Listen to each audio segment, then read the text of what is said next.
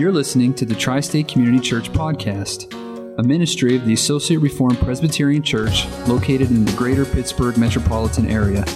For more information, including service times, please visit us at facebook.com forward slash Tri State Reformed Church. I'm actually at John 2 is where we're going to pick up. John 2, verses 23 through John 3, verse 5, or verse 12. Let's go to verse 12.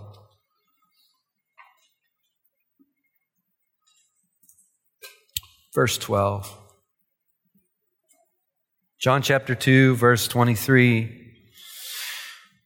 Now, when he was in Jerusalem at the Passover feast, many believed in his name when they saw the signs that he was doing.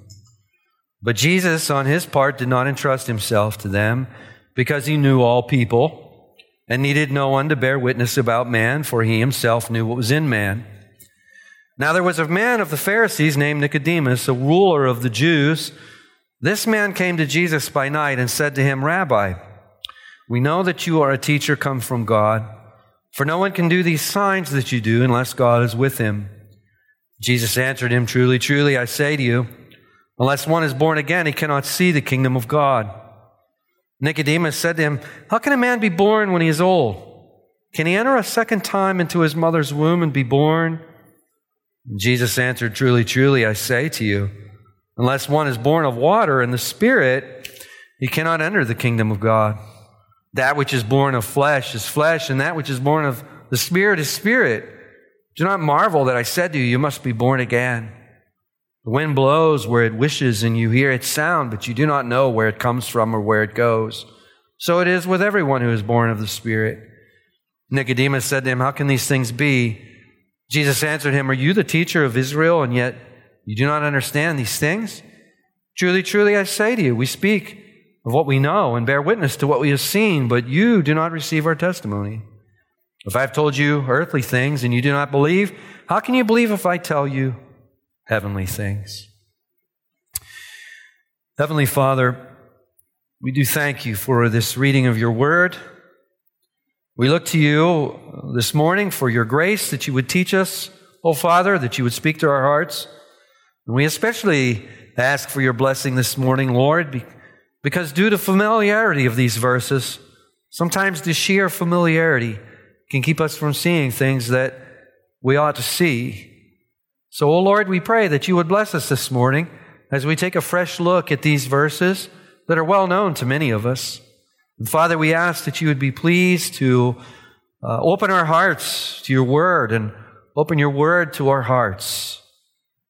We pray these things in Jesus' name. Amen. A couple of weeks ago, and just by matter of review, it's always good to go back. I mean, as we as we look at these books verse by verse, working our way from start to finish, sometimes it's, um, it's easy to get lost. You know, when you're looking at a small section like this, it's easy to get lost. And so I always like to really begin by reviewing where we were. Two weeks ago, we saw Jesus come down from Capernaum in verse 12 and verse 13. He makes his way into Jerusalem. The Passover feast is at hand, and you'll recall that this is the first of three Passovers that John is recording for us. This is a time frame, if you will. And the Passover, in terms of significance, Passover was one of the most significant of the feasts that were on the Jewish calendar. So Jesus, along with many pilgrims, are, are finding their way, making their way into Jerusalem. Jesus goes into Jerusalem. He enters into the temple precincts, and there in verse 14, he finds the selling of oxen, sheep, pigeons, money changers, and etc. sitting there. And he forms a whip, if you will, and begins to single handedly run all of the livestock out of there, as well as all of the merchandisers. He basically cleans the place. And in verse 16, he indicts them take these things away, do not make my father's house a house of merchandise or a house of trade. And our focus then uh, was in verse 17, where uh, it is said his disciples are looking at what is taking place, and they remembered that it was written, Zeal for your house will consume me. And what is interesting is they're looking at the event that's taking place, and the disciples are processing the event, through the lenses of Scripture. How refreshing to be looking at an event and processing it through the lenses of Scripture. What a great habit to get into. And uh, we saw that they were thinking of Psalm 69. And what we really picked up on was the zeal. Zeal for your house will eat me up, says the King James translation. Zeal for your house is consuming. This is the Lord's heart being revealed to us. This is Jesus' heart. What is he zealous for? He's zealous for the glory of the Father. That's what he's on about. And we spent some time uh, focusing on that and praying and asking the Lord to fill our hearts with similar zeal for God's glory. We're on about our own glory good enough, aren't we? Think of how zealous we can be for our own glory, our own pride, our own honor, and compare that and contrast that to how zealous we are for God's glory. Now we need a we need a work of the Holy Spirit in our hearts, don't we? And that was our focus two weeks ago. And if we would have been standing there watching Jesus clear the place, I think we would have been probably quite happy about it. Because we'd have been tired of getting ripped off there. We'd have been tired of all the commotion. We'd have been tired of all kinds of things. But I think a lot of us would have been like, ooh, boy, what are going to be the ramifications of this? And in verse 18, here come, here come members of the, probably the, temple precinct police, if you will, for lack of a better term, security. Security shows up. I think it's probably safe to conclude there might have been a member or two of the Sanhedrin present. And they go to Jesus and and they, they say to him, What sign do you show us for doing these things? And I pointed out to you a couple weeks ago that even D.A. Carson, in his commentary on these verses, remarks that even the question and the way the question's framed really kind of gives way that they recognize full well that they're dealing at least with a prophet of God there. Think of the question. Is that a normal question you would ask? It's not. I mean, you might say, What do you think you're doing? What gives you the right to do? I mean, lock him up. But instead, they say, What sign? What sign do you show us for doing these things? And Jesus answered them. He answered them in this really mysterious way. He says, Destroy this temple in verse 19, and in three days I'll raise it up. And the disciples themselves didn't even understand what he was talking about. And I pointed out last week that Jesus often speaks this way to people who are walking in willful, willful opposition to him. We looked at Matthew 13 in these regards, where Jesus is speaking through that series of parables there. And his disciples even approach him and say, Lord, why do you speak to them in parables? And what's he say? Quoting from Isaiah. Says, So that seeing they'll not see and hearing they'll not hear, and you know the rest. So Jesus often speaks to those who are walking not with a lack of intellectual understanding. They have the intellect to understand but walking in a willful disobedience. In spite of all the things very clearly before their eyes, they're saying, no, we like things the way they are. We don't want you interfering with our gig. We got a happy gig right here. Don't mess with it. And Jesus speaks to them in these mysterious ways that they don't understand. What a dangerous position to be in, huh? What a dangerous position to be in, so in love with the world that you despise its creator. That's the position that they're in. That's the position that this group's in. Can you show us a sign? He just did.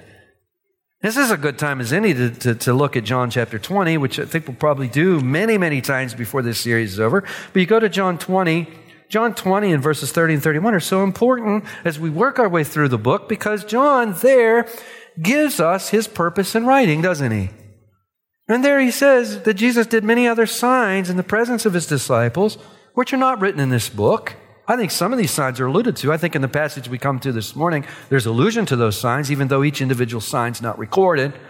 But look at verse 31. He says, These things are written so that you may believe that Jesus is the Christ, the Son of God, and that by believing, and listen real carefully to this last part, that by believing you may have life in His name. Life life, that by believing you may have life. Now, back to this. Jesus has given them a sign. Could any one of us just walked into the temple precincts, as I've said a couple of times now, and drove out that livestock drove out all of those people, cleared that place without causing such a big ruckus that it would bring the Roman guard in. I mean, Jesus is literally grabbing their money buckets and he's pouring them out on the, on the, on the temple courts. Can you imagine that? Walk up, just stroll in there and grab their money and dump it out on the courts. And what do they do? They're probably shuffling, trying to get as much of it gathered up as they can. But one thing be for sure they did is they got out of there. No questions asked. And what is Jesus doing? He's, he's removing the veil, uh, so to speak, at least partially removing the veil of his authority and his power and his strength. Well, there's a sign. Elsewhere in the Gospels, where it is said, where uh, they, they asked Jesus for a sign, will you give us a sign? Will you give us a sign? Keep in mind, he's given them many signs and they're ignoring these signs. He's given them many signs and he's ignoring those signs. So here we have this group of people who are walking in willful disobedience. They, they don't believe because they don't want to believe. And regardless of the evidence that's before them. And that brings us to our text this morning. In verse 23, there we see that while Jesus was in Jerusalem at the Passover feast, there, many believe in his name when they saw the signs that he was doing. What signs? John doesn't go into detail about that. I think the clearing of the temple was one of them. But John isn't pointing those out. John will point out a number of signs as we go through his gospel. He will point to signs formally. There are other signs that he doesn't point to formally. We'll look at a couple of them this morning. Uh, but obviously, Jesus is performing signs. Perhaps he was performing miracles at this day. Uh, John doesn't specify here. But what he does say is here is this second group of people. And this second group of people are seeing these signs and as a result of seeing these signs, they're believing in his name. Well, that sounds wonderful, doesn't it? It all sounds good, right? This sounds great. Uh, this thing's getting traction. But then when we look at verse 24, we discover that there's a problem. There, we're told that Jesus, on his part, did not entrust himself to them. Actually, in the Greek, there's a play on words. The same word is used, it's just inflected differently. If we were Greek readers and we are reading the Greek, we'd see that. This believing in, their believing in Him and His entrusting in them, or their believing in Him and Him believing in them. A lot of times you hear people say, Oh, Jesus believes in you. People tell unbelievers, Jesus believes in you. Well, they ought to read this verse. It doesn't seem to suggest that, does it?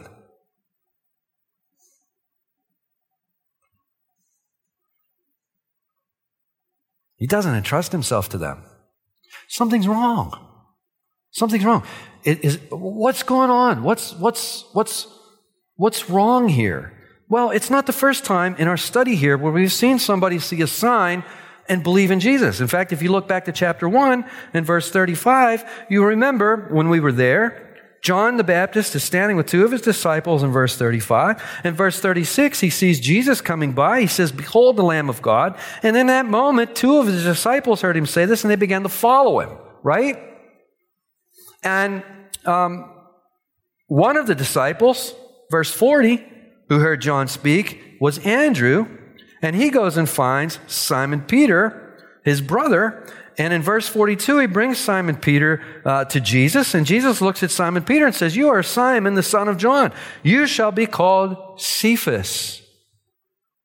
Boy, what an experience that must have been for Simon Peter. It's like, whoa, okay, I don't believe we've met formally, but you already know all these things about me. And that becomes even clearer as you as you look at what happens next. In verse 43, Jesus finds Philip. He calls, tells Philip, follow me. Philip begins to follow him. Philip runs to Nathanael, says to Nathanael in verse 45, we found him of whom Moses and the law and also the prophets wrote, Jesus of Nazareth, the son of Joseph. Nathanael's skeptical. He says, can anything good come out of Nazareth? Philip said, come on, come and see. So Jesus saw Nathanael coming toward him and said, behold, an Israelite indeed in whom there is no deceit. Nathanael said to him, How do you know me? How do you know me? I've never met you. But he knows, doesn't he? He knows all his children. In fact, he knows every heart. In fact, when he looks, he can see into the heart clearer than we can see each other on the outside, doesn't he? In fact, he goes on. Shows him a sign, if you will. He goes on. Jesus, Jesus said, before Philip called you, verse 48, when you were under the fig tree, I saw you. Nathanael answered him, Rabbi, you are the Son of God. You're the King of Israel. And Jesus answered him, Well, because, because I showed you this sign, well, that's not exactly what it says, is it? But it's in essence what's going on, isn't it? Because I showed this to you, you believe. Oh, you're going to see greater things than this. There's a clear example, especially in Nathanael's part, where he sees Jesus do something that men cannot do, that only God can do. And the result of that is he believes in Jesus. Then we come to verse 23 and we see people believing in his name because they saw the signs, but Jesus does not entrust himself to them. And we want to ask ourselves, what's wrong? What's the difference between Nathanael and this group of people in verse 23? And the answer to that is what gets unfolded as we go along. As we go along, we see that very answer there being unfolded. Jesus does not entrust himself to these folks. In fact, verse 25 is really instructional. In verse 25, we're told that he needed no one to bear witness about man, for he himself knew what was in man. What does that mean? It means that Jesus does not need Rick Anderson's testimony. He does not need my personal testimony. He does not need me to say, I believe in Christ. He doesn't need that because he knows my heart. In fact, he can see my heart better than I can see it. He doesn't need uh, Philip, for example, to come to him and say, Hey, you know, um, this is a great gig you got going on here. And I know this guy, Nathanael. He's an upstanding guy. We should get him into the club. You know, let me make introduction. He doesn't need that introduction. Jesus knows. See? He knows. He doesn't need man to testify because he knows what is in man. Does that make sense? Now, I want to show you something else too before we proceed. Notice the versification. We have chapter and we have verse. And it's kind of strange. I mean, I begin at the end of chapter 2 and go into chapter 3. Normally it's nice, it's neater than that, isn't it? Normally we go to chapter 3 and we begin with verse 1. But here we're going to the end of chapter 2 and going into chapter 3. And being advised, as I've said many times, the, the chapters and the verses are not inspired. They were added to the scriptures much later. And I think that a better case could be made to put chapter 3 at the end of verse 22. Let me show you. Read, imagine if chapter 2 ended with verse 22. We would read these words When therefore, verse 22, when therefore he was raised from the dead, his disciples remembered that he had said this, and they believed the scripture and the word that Jesus had spoken. Okay, chapter 3. Now, when he was in Jerusalem at the Passover feast, many believed in his name when they saw the signs that he was doing. But on Jesus, or but Jesus on his part did not entrust himself to them because he knew all people and needed no one to bear witness about man, for he himself knew what was in man. And now there was a man of the Pharisees named Nicodemus. You see how that flows together? What John is saying to us is that there's this group of people that believed in Jesus because they saw the signs. But Jesus, halt, not so fast. You know, the evangelists would be jumping up and down. Look at all these people. Look at all that, blah, blah, blah, blah, blah. I mean, they've been counting heads and counting noses and counting nickels. They've been all excited, but Jesus, no, no, no, no, no. No, no, no, no. This group's, this group's, there's, there's, no. No, no, no. The one who can look and see inside the heart says no. There's this group of people, they saw the signs and they believe. And John's telling us that out of this group was this man named Nicodemus. One person in this group his name is Nicodemus. We're told he's a ruler of the Jews in verse 1. We're told that, in, in fact, um, he's a teacher. If you look at verse 10, you see that he's a distinguished, I think we can conclude from verse 10, he's a distinguished teacher. Because Jesus says to him in verse 10, he says, he doesn't say, You're a teacher of Israel. He says, You're the teacher of Israel. So Nicodemus seems to be a very distinguished teacher of Israel someone who is highly influential, someone who maybe is a teacher of teachers. Because Jesus says, You're the teacher of Israel, yet you don't understand these things. So he's a ruler of the Jews, he's a teacher of Israel, he's probably a distinguished teacher of Israel. Some conclude that he's an older gentleman. because of his comment that he makes that we'll look at here in a few minutes. I don't know if that's so or not. But one thing we're told is that he's a Pharisee, and I think we should stop and look at that for a minute. Uh, he's a, a, member of the Pharisees, is a man of the Pharisees, if you will. Who are the Pharisees? We read about them all the time when we read the Gospels, don't we? But who are they? Who are the Pharisees? Now, where the Pharisees come from is pretty much unknown exactly where. The exact origin of them is, is not so well known, but it appears to be a pushback against Hellenization. Now, is anybody, I know some of you are familiar with that word, Hellenization.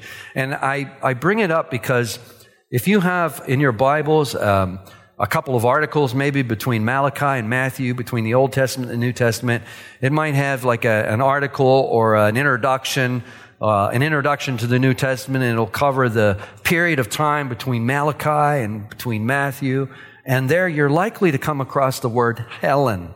Hellenized, Hellenism, or Hellenization. And Hellen simply means Greek. So it's Greekization, uh, or Greekism, if you will. Alexander the Great, who come in and conquered the known world, he didn't just only come in and conquer the known world, but he came in advocating uh, Greek culture to all his subjects. And uh, this is something that God would use. Uh, he would use this as people began to speak and read Greek the Lord would, um, He would um, put His words in Greek, would He not? In fact, it's in what they call Koine Greek. It's common Greek. It's the common language of the people, if you will. But a lot of this, this uh, Greekization, if you will, or Hellenization, uh, was pagan. And there was a group of people that were like really resisting and opposing this. And it's believed that the Pharisees had evolved out of that group. They were considered the separate ones. And as William Hendriksen points out in his commentary, they were advocates of many truthful doctrines. He points to a four. He says they were, they were advocates of the divine decree, for example, advocates of man's moral accountability before God, advocates of man's immortality. They were advocates of the resurrection life.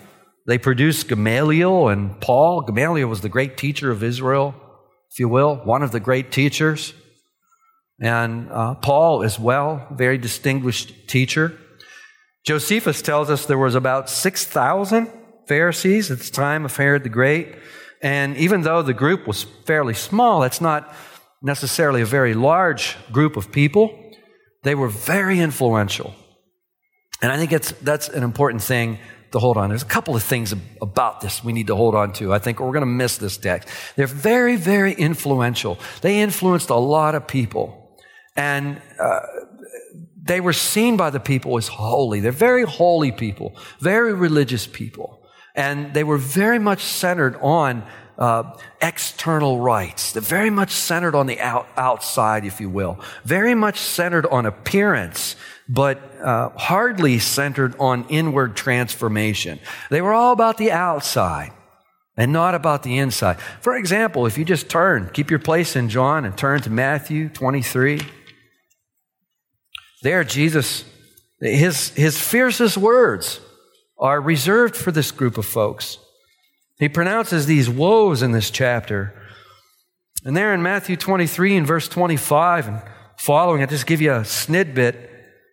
Jesus says in verse 25, Woe to you, scribes and Pharisees. He calls them hypocrites. Literally, a hypocrite's one who wears a mask. It's one who's in costume. It's one who's trying to look on the outside what they are not on the inside. Trying to appear to be someone that they're not.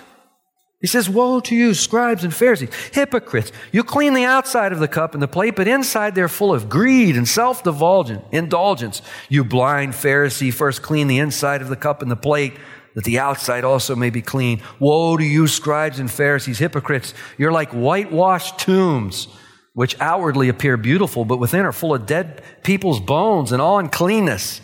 So you outwardly appear righteous to others, but within you are full of hypocrisy and lawlessness. They're not fooling our Lord, are they? There isn't a human being alive that can fool our Lord, as he can see our hearts. We can fool each other. We cannot fool him. They're all concerned about the outside, all concerned, you know, about, about the inside. The inside, it's neglected. The insides, inside is neglected. Something else let me point out to you really quick while we're on this subject. If you turn to Matthew 15, the Pharisees had their oral tradition, if you will, and this is important to hold on to. They had their oral, oral tradition. In Matthew 15, we get a glimpse of this, and we get a glimpse of our Lord's attitude towards this, which is very important. The Pharisees and the scribes came to Jesus in verse 1, Matthew 15. They come from Jerusalem and they say, they're, they're indicting Jesus' disciples. They're saying, Why do the, your disciples break the tradition of the elders? Why are you doing that? For they don't wash their hands when they eat. Okay, this is part of their oral tradition, which they're binding on men's conscience with this. They've got their oral tradition and they're raising it to the level of Scripture, is what they're doing. In fact, they're raising it above Scripture. Notice how Jesus answered. He answered them, verse 3 Why do you break the commandment of God for the sake of your tradition? He says, For God commanded, honor your father and your mother, and whoever reviles father or mother must surely die. But you say, If anyone tells his father or mother, what you would have gained from me is given up to God, he need not honor his father and mother. So, for the sake of your tradition, you've made void the word of God. So, they're on about their tradition. They're taking man made rules and they're and they're, they're, they're raising them above, if you will, uh, the Word of God. Now, Nicodemus is a member of this group. Back to John chapter 3. As a member of this group, he comes to Jesus. And we're told in verse 2 that he comes by night. I mean, we probably most of you have heard comments about that, that you know, some say he's coming by night because he's sneaking around. He doesn't want nobody to know he's meeting with Jesus. That could be the case. It could just be the case that when would you get, when would you be able to have a one on one like this with Jesus, anyways? Probably not going to get one in the daytime, as busy as he is. It could be both.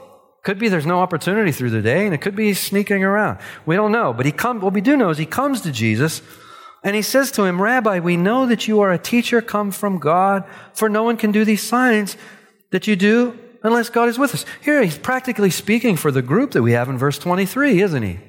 It's like what he's saying is saying we. That means more. There's more of us. We, we've seen the signs, Jesus. We've seen your signs. And we've concluded from your signs that you couldn't do these unless you're, unless you're a teacher who's come from God.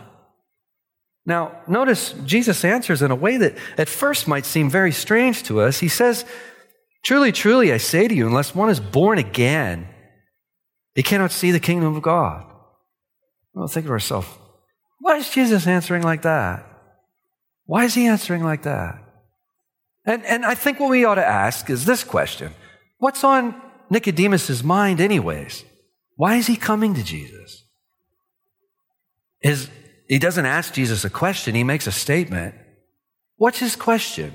What's on his mind? Now, maybe he asked a question and John didn't record the question for us. That's a possibility. But I think what's more probable is he never asked the question. But Jesus, who knows the heart, that's the context. Jesus, who knows the heart, knows what's on his mind. He knows it completely. And what's on his mind is probably a question that's just like the question the rich young ruler brings. The rich young ruler comes to Jesus, says, Great teacher, tell me, how may I have eternal life? How may I have eternal life? Jesus gives him a different answer. Why? Because he's full of self righteousness. Jesus gives him the law, doesn't he? Gives him the law. But here he's giving Nicodemus a different answer. He's, what's he doing to Nicodemus? He says, listen, truly I say to you, unless you're born again, you cannot even see the kingdom of God. Jesus is pointing to the inside. He's pointing to the inward transformation that is necessary for us to be able to see the kingdom of God. Nicodemus is confused. Who wouldn't be? Nicodemus is confused. He says, How can, in verse 4, how can a man be born when he's old? And then he has this, this absurd suggestion. Can he enter a second time into his mother's womb and be born? Eh, eh, it's, it's silly. Verse 5 Jesus answered, Truly, truly, I say to you, unless one is born of water and the Spirit, he cannot enter the kingdom of God. Now, what is meant by this phrase, water and spirit? A lot of ink spilled on that one, isn't there? You ever come to that and think, what exactly is in view with this Water and spirit. When you come to things like this, always remember that Scripture is its best interpreter. Scripture interprets Scripture. The Bible interprets itself.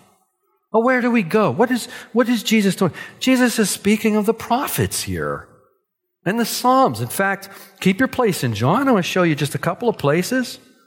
If you look at, start with Psalm 51, which is a well known psalm. It's a psalm where David is repenting of his his uh, affair with Bathsheba. Psalm 51, we get a glimpse of what Jesus is on about here. If you look at verse 7, David, in his prayer of repentance, he says to the Lord, Purge me with hyssop, and I shall be clean. And then notice he says, Wash me, and I shall be whiter than snow. What does washing involve? It involves water, doesn't it? And if you look down to verse 10, he says, Create in me a clean heart, O God. Renew a right spirit within me. Here we have this washing, this cleansing, this water and spirit within a couple of verses of each other, don't we? Go to Isaiah. I love Isaiah. Isaiah always has something to say. Like, there's probably no sermon that you preach where Isaiah doesn't have something to say. I love Isaiah. Isaiah 44.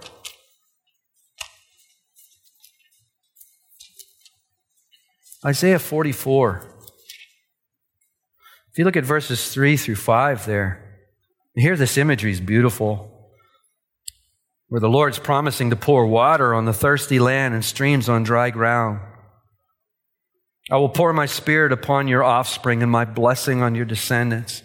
And here the imagery is this ground that's parched, if you will, and unable to produce or sustain life until this water is poured on it. So there you got water. And then we're told, I will pour my spirit upon your offspring and my blessing on your descendants. They shall spring up among the grass like willows by flowing streams. Life Remember, I told you in John 20, verse 31, to hold on to life, that we may have life in his name. Here's an imagery of life that involves those water, this pouring, and involves the Holy Spirit and the work of the Holy Spirit.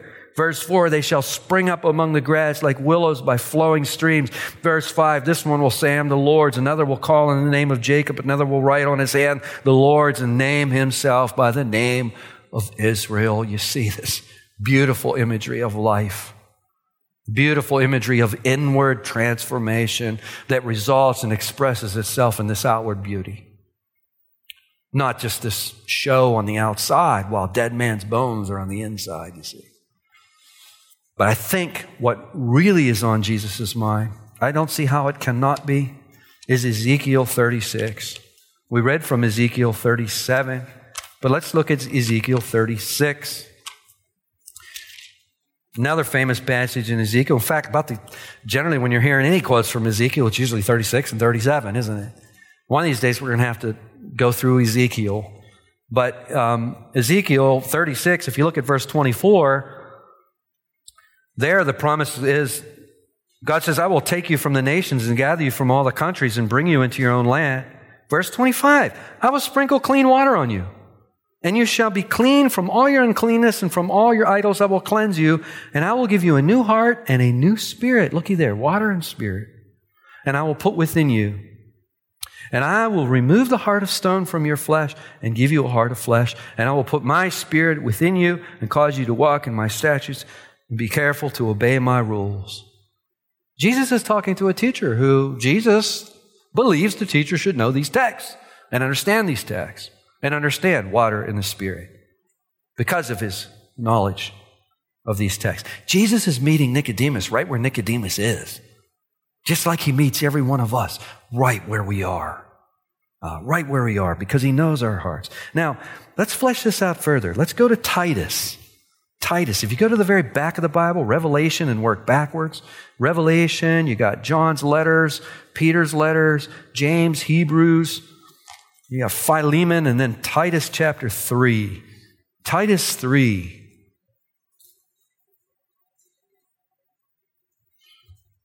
So we build this, working on this imagery that Jesus has given to Nicodemus. Titus 3 and verse 3.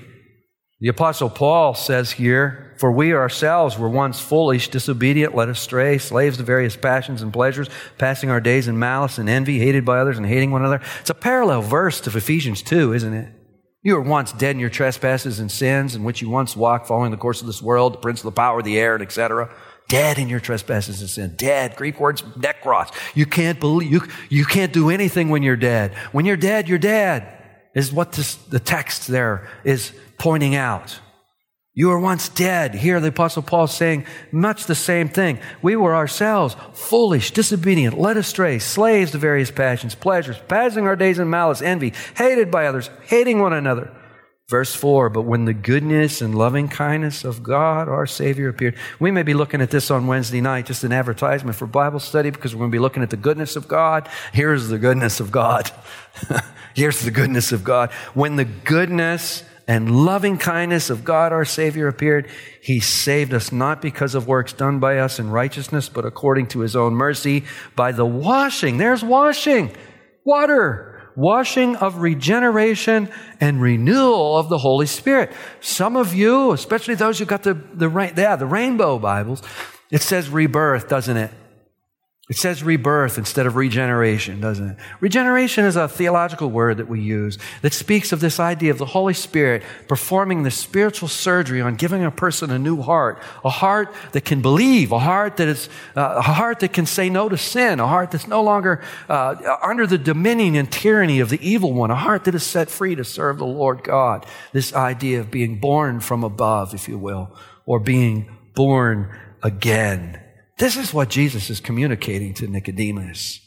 And here we learn two things that are so vitally important for us to know. And the first is this is not a work that we do. This is a work that God does.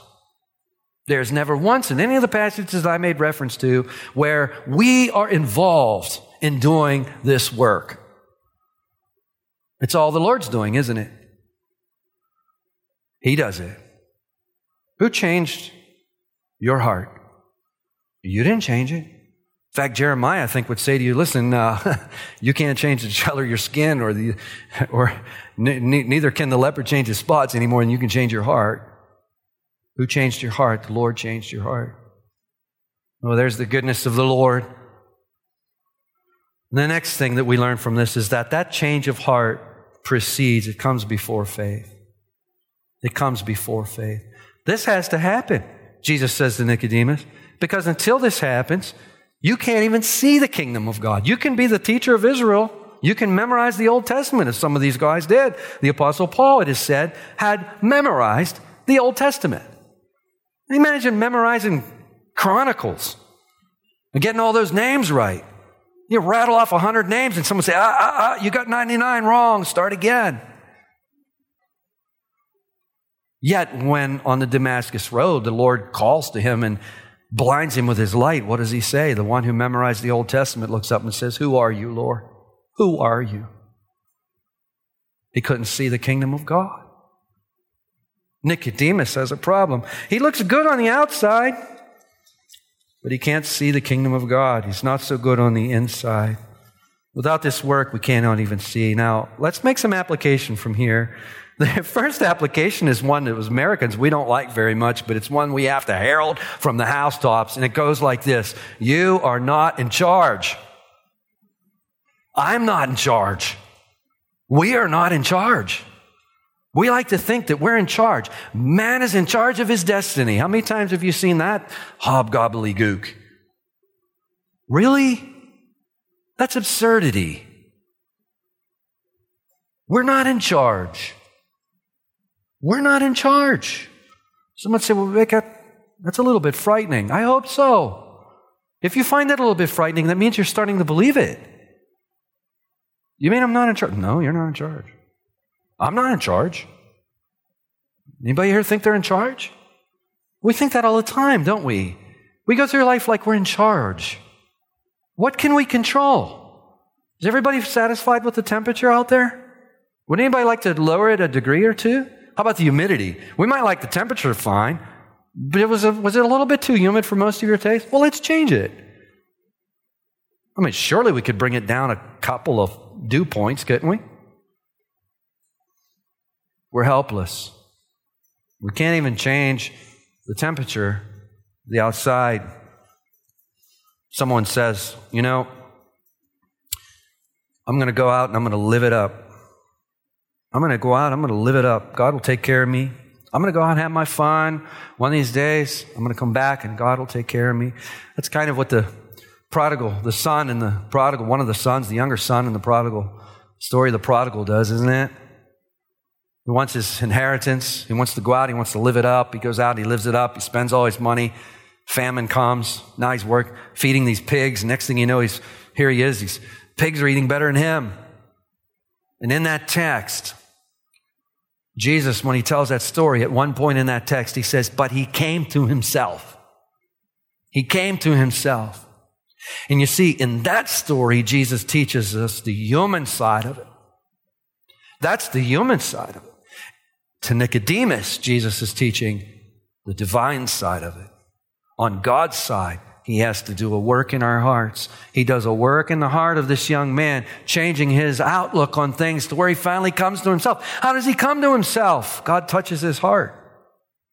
And he says, You know what? He's a different man. He's a different man when he runs back, isn't he? He's not going back to demand his birthright. He's thinking, maybe I could just slip in and be one of the least of the servants. The way I've treated you, Father, I shouldn't be here, but I beg for your mercy. I've sinned against you and I've sinned against heaven. Please forgive me. You see, he's a changed man. And the Father entrusts himself to him, doesn't he? In fact, when he sees him off in a distance, what's he do? He doesn't even wait for him to come all the way. He meets him, he runs to him, and it's a beautiful imagery. And that's the human side of it. That's the human side of it. But he doesn't do this till he comes to himself. The good news is he comes to himself. This was not the case with the Israelites who wandered in the desert, is it? The psalmist, looking back at the Israelites who wandered in the desert, in retrospect says, Listen, here's a warning. Today, if you hear his voice, do not harden your hearts as they did because they never came to themselves. They never came to themselves. There's many people running around in our current culture right now who haven't came to themselves. They're not going to come to themselves unless the Lord touches their hearts. That's why prayer is so important in evangelism. Prayer is everything in evangelism. We need God to work. We can't do this by ourselves. Can't do this through programs. Can't do this through methodologies. You have all this stuff, all these books. They say, Pat, they could fill a room with all these methodologies. It's rubbish. God has to touch the heart. Our assignment is the gospel. Our assignment is prayer. We're not in charge. Spurgeon used to say this. He used to say, listen, you can't repent whenever you please. When was the last time you heard a pastor say that? You can't repent whenever you please. We like to think I can repent anytime I want. No, you can't. When should I repent? Do you hear his voice? This would be a good time. Today, if you hear his voice, do not harden your heart. Right? Hebrews, psalmist. We can't repent anytime we please. We're not in charge. And along those lines, my second point is it's not natural to believe. Someone say, What? It's not natural to believe. It's not what man in his fallenness naturally does. How can I conclude that? Look with me to 1 Corinthians. I was hoping you would ask. 1 Corinthians chapter 1. Chapter 2, actually. Let's start with chapter 2.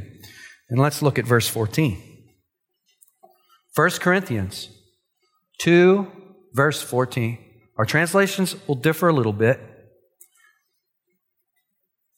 The King James, I love the King James. You guys know I love the King James. The natural man, says the King James. The natural man. The ESV says the natural person. I think the NIV says, I wrote it down. I know so many of you have. What's the, what's the NIV? The man without the spirit. The natural man. The natural person. The natural person does not accept the things of the Spirit of God, for they are folly or foolishness to him, and he's not able to understand them because they're spiritually discerned. You see, there's a spiritual discernment here. the spiritual discernment.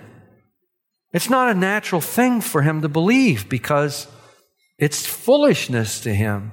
But in contrast to him, verse 15, the spiritual person judges all things, but is himself to be judged by no one. Now, what's the difference? So then you have the natural man in verse 14 and the spiritual man in verse 15. The difference is the Holy Spirit. The man who's been born again, the man with the Holy Spirit, the man who's had water sprinkled on him so he's clean by the hands of the Holy Spirit, so to speak. Ezekiel 36. The man who's been washed, regeneration because of the goodness of the Lord. Not out of anything he has done, but out of the goodness of God. He has gone from being the natural man to becoming the spiritual man. But it's not natural. Faith, saving faith, is not something the natural man does. It's not natural. And I share that with you really not so much as a point, but as a stepping stone to this third point that I definitely, we need to hollow this from the housetops. The third point is Jesus looked for true saving faith evidenced by a changed heart, not what has been called enthusiasm for the spectacular. Enthusiasm for the spectacular. Let's go back to 23, back to John chapter 2, verse 23.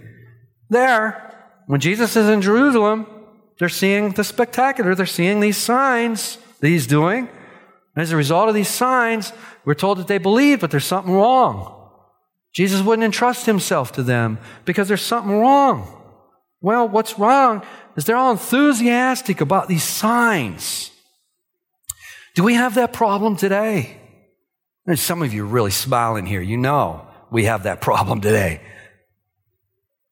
People are so locked up in this spectacular praise team. You know, the, the music. I don't like this particular ministry because I don't like the music. Really? The music? I mean, all of us have different musical taste. You know what we ought to all be concerned about? Is the lyrics. What are we singing? I can, I can tell you and I can promise you, you can take these lyrics home with you. I'm so proud of Donald. I mean, he does such a great job. Sunday after Sunday, bringing to us, most of these are old hymns, by the way.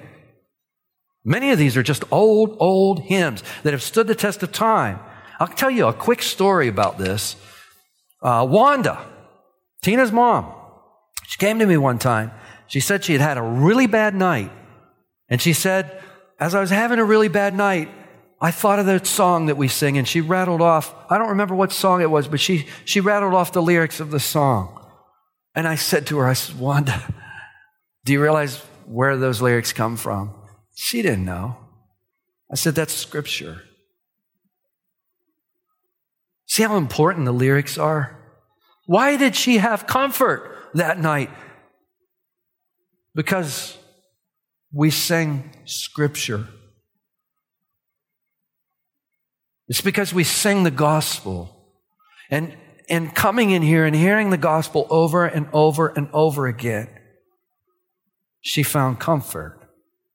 That's what we ought to be concerned about where music is concerned. What are the lyrics? Well, people want spectacular. They want spectacular lights. We got some lights. I mean, they're fluorescent lights. They, the purpose that they serve is so we can see our Bibles.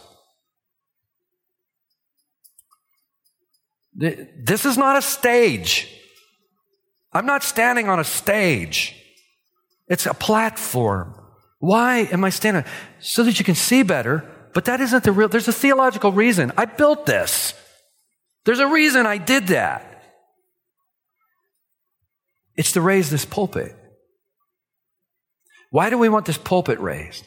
You go back in the old churches and you look at the architecture of the old churches, especially the Reformation churches, you're going to find the pulpit way up in the air. And there's a stairwell to get up to it. Why is that pulpit way up in the air? It's to put this book up there. It's to put God's word up there. That's why it's up there. What amazes me after 12 years of planning a church is how many times I've heard People get real excited about something some guy says that the Lord said to him. Some guy come to me, prophesied, he said this, he said that, and they're just amazingly excited about something some guy thinks the Lord told him. And yet, when you talk to them about the Word of God, by contrast, they seem completely indifferent to the Bible. I'm going to tell you right now if you do not love the Word of God, there's a problem of great significance in your walk with Him. Because if we love Him, we're going to cling to everything that He says, aren't we? Why do people focus on the spectacular? It's because their minds are on earthly things. And there's so many voices today. You've got all of these guys today that these people that just cater to that. You know, they just cater to that. You know, we're, we're in First Corinthians still, right? Are we still in First Corinthians? We'll say, well, we will be now. I won't keep you much further, but I want to show you something here while we're there. Notice in verse 18 of chapter 1, the Apostle Paul says the word of the cross is folly to those who are perishing. See, the natural man doesn't believe. It's not natural to believe, it's supernatural to believe. Belief is supernatural, it's a gift from heaven. It's, it's, it's something that one who's been born from above does. For the word of the cross is folly to those who are perishing, but to us who are being saved, it's the power of God. For it is written, I will destroy the wisdom of the wise and the discernment of the discerning, I will thwart. Where's this one who is wise? Where is the scribe? Where are the debater of this age? Has not God made foolish the wisdom of the world. For since in the wisdom of God, the world did not know God, through wisdom it pleased God through the folly of what we preach. Look at that. It pleased God through the folly of what we preach to save those who believe. Preaching. No one's interested in that anymore. That should say something. It pleased God through the folly of what we preach to save those who believe. Verse 22, for Jews demand signs. Ah, we've been talking about that, haven't we? Jews demand signs. Greeks seek wisdom. I can, you know what? If we would take this current culture and we would bust it back into that, back into time, into this culture, I can see it now. On the back table are all the books. Winning Jews for Jesus, or winning, winning the Jews. I can see the books now. The Jews like signs, and to be contextual and to be missional, we need to give them signs, give them sign after sign after sign. And then you go to another place and they got, uh, winning Greeks. And they got their pile of books. And they said, well, you know, the Greeks like wisdom and they like eloquence and speaking. So let's have a conference and let's get everybody together and we'll get a conference. We'll sell a bunch of books. We'll get a bunch of people and we'll teach everybody how to be eloquent in speech. And we're going to be chock full of wisdom, chock full of eloquence. We're going to be chock full of signs and away we're going to go. We're going to win everybody. Is that what the Apostle Paul did? Look at chapter 2, verse 1. And I, when I came to you, brothers, I did not come proclaiming to you the testimony of God with lofty speech or wisdom. Paul didn't make it to the conference. He missed the conference. No, he said, verse 2 I decided to know nothing among you except Jesus Christ and Him crucified. And I was with you in weakness and in fear and much trembling. And my speech and my message was not in plausible words of wisdom, but in demonstration of the Spirit and of power. Demonstration of the Spirit and of power. The Apostle Paul believed the gospel. He believed the gospel was the power of God for everyone who believes, and he was dependent upon the Holy Spirit to do the work of God as he preached the word of God. That's how we do evangelism. That's how we keep from having all these spurious, spurious conversions. You know, you have all these people say, Yeah, I believe, and you talk with them. They don't know anything about the gospel. They don't know nothing about the gospel. You start to talk to them about basic theology, they don't know nothing. No, I'm not saying that as soon as we come to faith, we know all this stuff about theology. I'm not saying that, but they don't even seem to know enough. You have to know a certain amount of stuff to have any idea what you're saying you believe in. What do you believe? I just believe. Believe what? I don't know. But there was a lot of tears, and the band got real loud. And you, you see where I'm going with this? What a mess we've made. What a mess. I don't like to end on words like this. I like always to end on positive things. Psalm 119. You don't have to turn there. I've already made you turn about a zillion times. But the psalmist says in Psalm 19, not once, not twice, but he says it three times. He says, I love your law. I love your word, Lord. And David says in Psalm 19 that the rules of the Lord are more to be desired are they than gold, even fine gold, sweeter also than honey and the drippings of the honeycomb. No, it's the power of Christ crucified for sinners. That's what, that's what's spectacular. What's spectacular? The cross. That's what's spectacular. What's spectacular is that God himself would come in the person of Jesus Christ to die on the cross to save wretches like us. That's more spectacular than a light show, isn't it?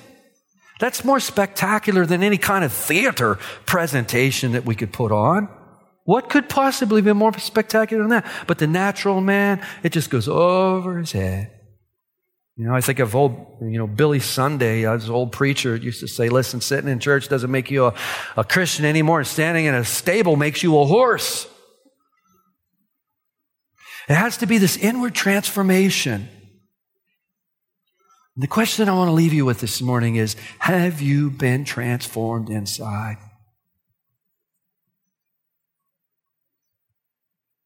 Have you been transformed? See, I'm not interested in how many people come here. I'm not interested in anything but that inward transformation.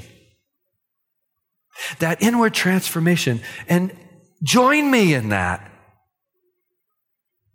Have you been transformed? See, it's the difference of life and death. That's the difference of heaven and hell. Because you can't see the kingdom of God without it. Someone say, well, how do I, how, uh, how do we be? Jesus, Jesus calls us to repent and believe. So I don't know, I really believe. Well, call on him about that. That'd be part of your repentance. Lord, I don't believe. Help my unbelief. That's what we're to tell people. And we tell people about Jesus. We just tell people about Jesus. Tell them about Jesus. Yeah, Jesus, Son of God, the Christ. Tell them the stories. Amen. Heavenly Father, be glorified in our midst, O Lord. Show, O Father, your, your great power and your great glory by touching hearts in our culture. Even if there's someone here this morning listening and saying, you know, I think I'm a lot like Nicodemus. I've been around the church for a long time. I know all the language, I know the lingo. I can fool everyone. Lord, we can't fool you. We cannot fool you. You see each of our hearts. They're laid bare before you. What an uncomfortable thought that is, but also what a glorious thought that is. Father, because you know what we need. Oh, Father, give to each of us what we need.